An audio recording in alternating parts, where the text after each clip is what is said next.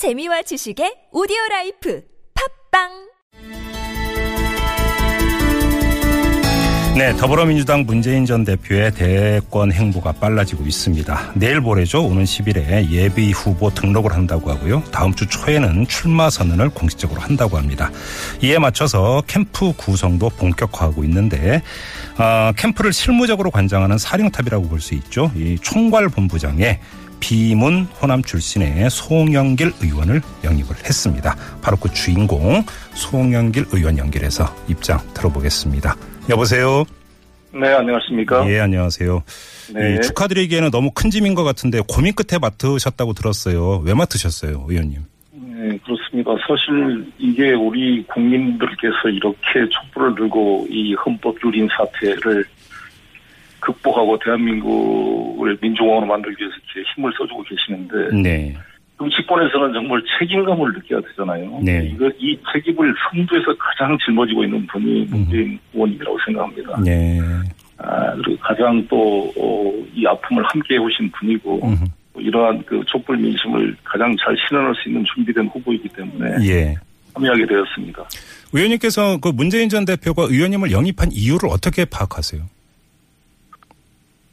원래 이제 문 대표님께서 이게 이번 선거라는 게 사실 너무 급박한 상황에 만들어졌고 예, 예. 이제 선거 끝나면 인수위 시간도 없이 너무 이제 바로 이 국정을 담당해야 될 상황이기 때문에 그렇죠. 예. 캠프를 좀 포괄적으로 우리 당 전체를 좀 포괄할 수 있는 그러한 음. 대파를 넘어선 음. 음, 이런 음, 캠프를 구성하고자 하는 의지가 강하셨습니다. 예, 예.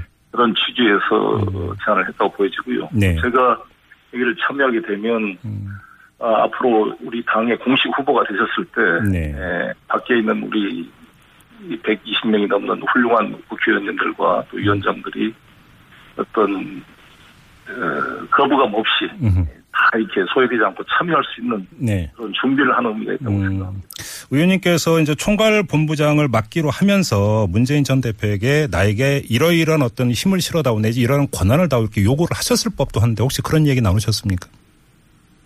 네, 후보님께서 아무래도 다 공식적으로 하시는 분이기 때문에요. 예. 제가 실무를 통과할 본부장이기 때문에 긴밀하게 협의를 하고 네. 또 같이 노력을 해 가겠습니다. 음, 그래요.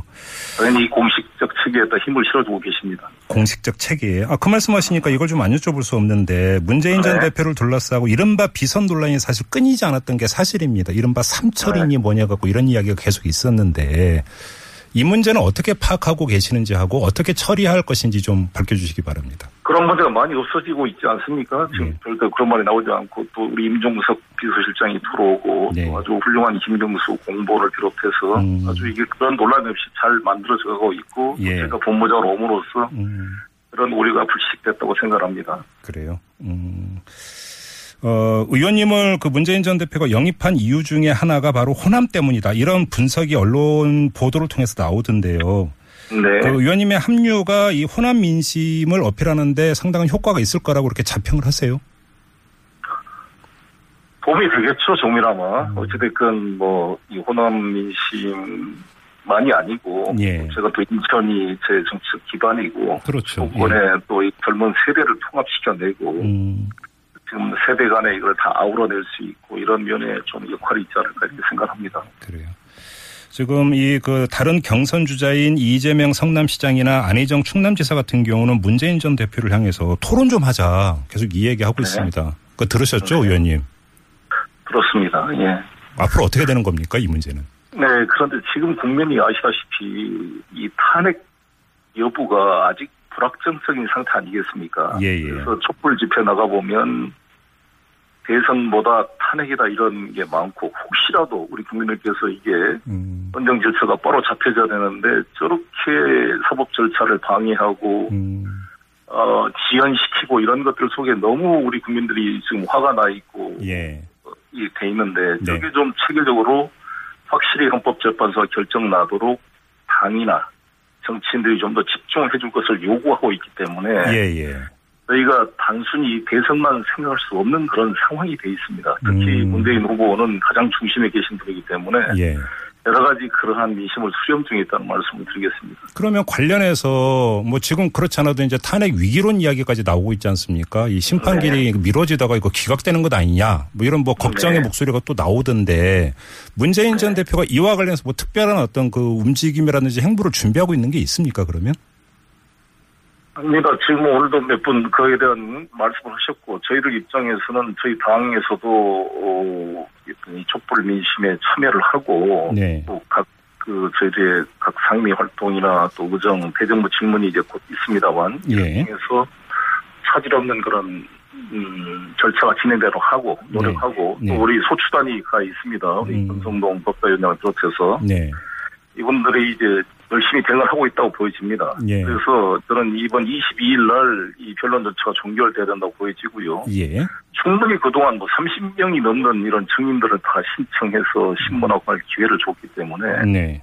원래 민사소송법에서도 시기가 늦은 공격 방어 방법 제출은 각하될 수가 있거든요. 음. 저는 1월 2월 22일 날 결론이 종결이 되고 예. 3월 초에 음. 판결할 수 있지 않을까 생각합니다. 3월 초에는 판가 심판이 내려질 거다 이렇게 보시는 겁니까?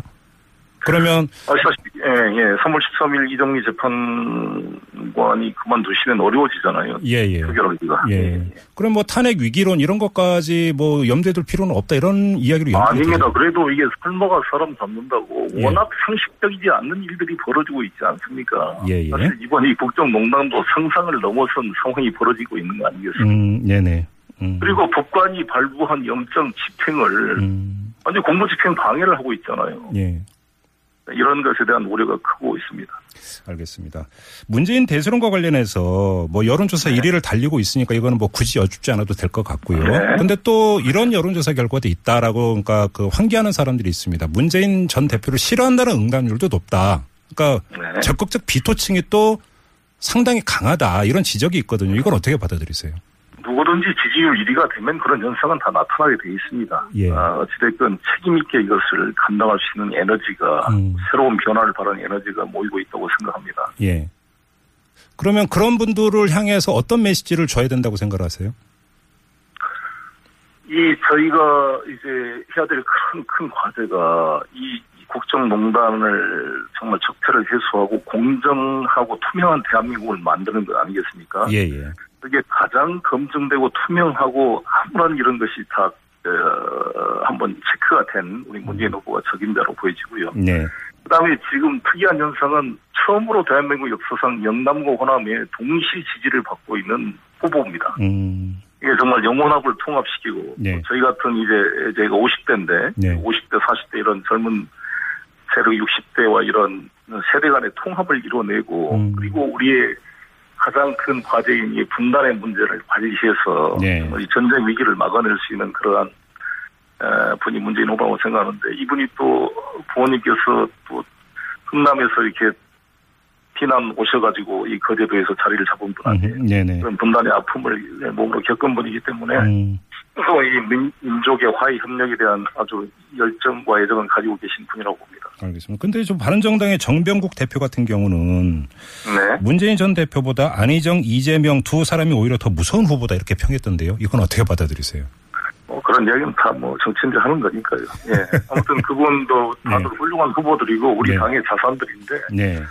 사실 양쪽에 이 양 약간의 극단 좌우 편향이 좀 있는 거 아니, 겠습니까 예. 잘 포용을 해낸 중심이 음. 있는 분이 문재인 후보라고 생각합니다. 알겠습니다. 이제 총괄 본부장으로서 이제 사실은 정책 공약도 조율을 하셔야 되잖아요, 최종적으로. 네, 그렇습니다. 그렇습니다. 관련해서 지금 뭐 이걸 여, 러 가지를 여쭐 수는 없고 딱 하나만 여쭤보겠는데 사드 네, 문제 있지 네. 않습니까? 의원님 개인적으로는 사드 문제에 대해서는 이제 상당히 어떤 그 반대하는 입장인 걸로 제가 알고 있는데. 사드 문제는 뭐 일관되게 후보님이나 저나 네. 찬반을 넘어서 국회 비준사항이라는 게 정되어 있고요. 네. 오늘 또 일자리 문제 가지고도 이야기 있습니다만 음. 워낙 지금 이 취업 절벽, 인구 네. 절벽 상황이 돼서 아주 올해부터 생산 가능 인구가 줄어듭니다. 네. 우리 문재인 후보께서는 긴급하게 재정과 모든 이 정책 역량을 집중하지 않으면은 이 우리나라 사회가 완전히 저성장의 늪에 빠져신 위기적인 상황이기 때문에 네네. 강력한 이런 일자리 정책을 펴내고 이- 있다는 말을 알겠습니다. 근데 좀 그 질문을 좀 이으면 근데 네. 전인범 전 특전사령관을 영입하지 않았습니까? 근데 네. 이분 같은 경우는 사드 문제와 관련해서 기존 합의는 존중해야 한다 이렇게 선언까지 했던 분이란 말이죠. 네. 그러면 캠프 내 의견 조율이 어떻게 되는 겁니까? 뭐 여러 가지로 자문 의견 중에 하나라고 생각이 들고요. 그 네. 공식적 의견은 아니기 때문에 이런 점들을 참고해서 예. 실제로 후보의 워딩을 통해서 공식화 되는 거니까요. 네네. 그렇게 이해하면 될 것 같습니다. 알겠습니다. 관련해서 하나만 더 드리고 마무리할 네. 텐데요. 전인범 전 특정사령관의 부인인 심화진 성신여대 총장이 오늘 법정 구속된 사실을 들으셨죠, 의원님?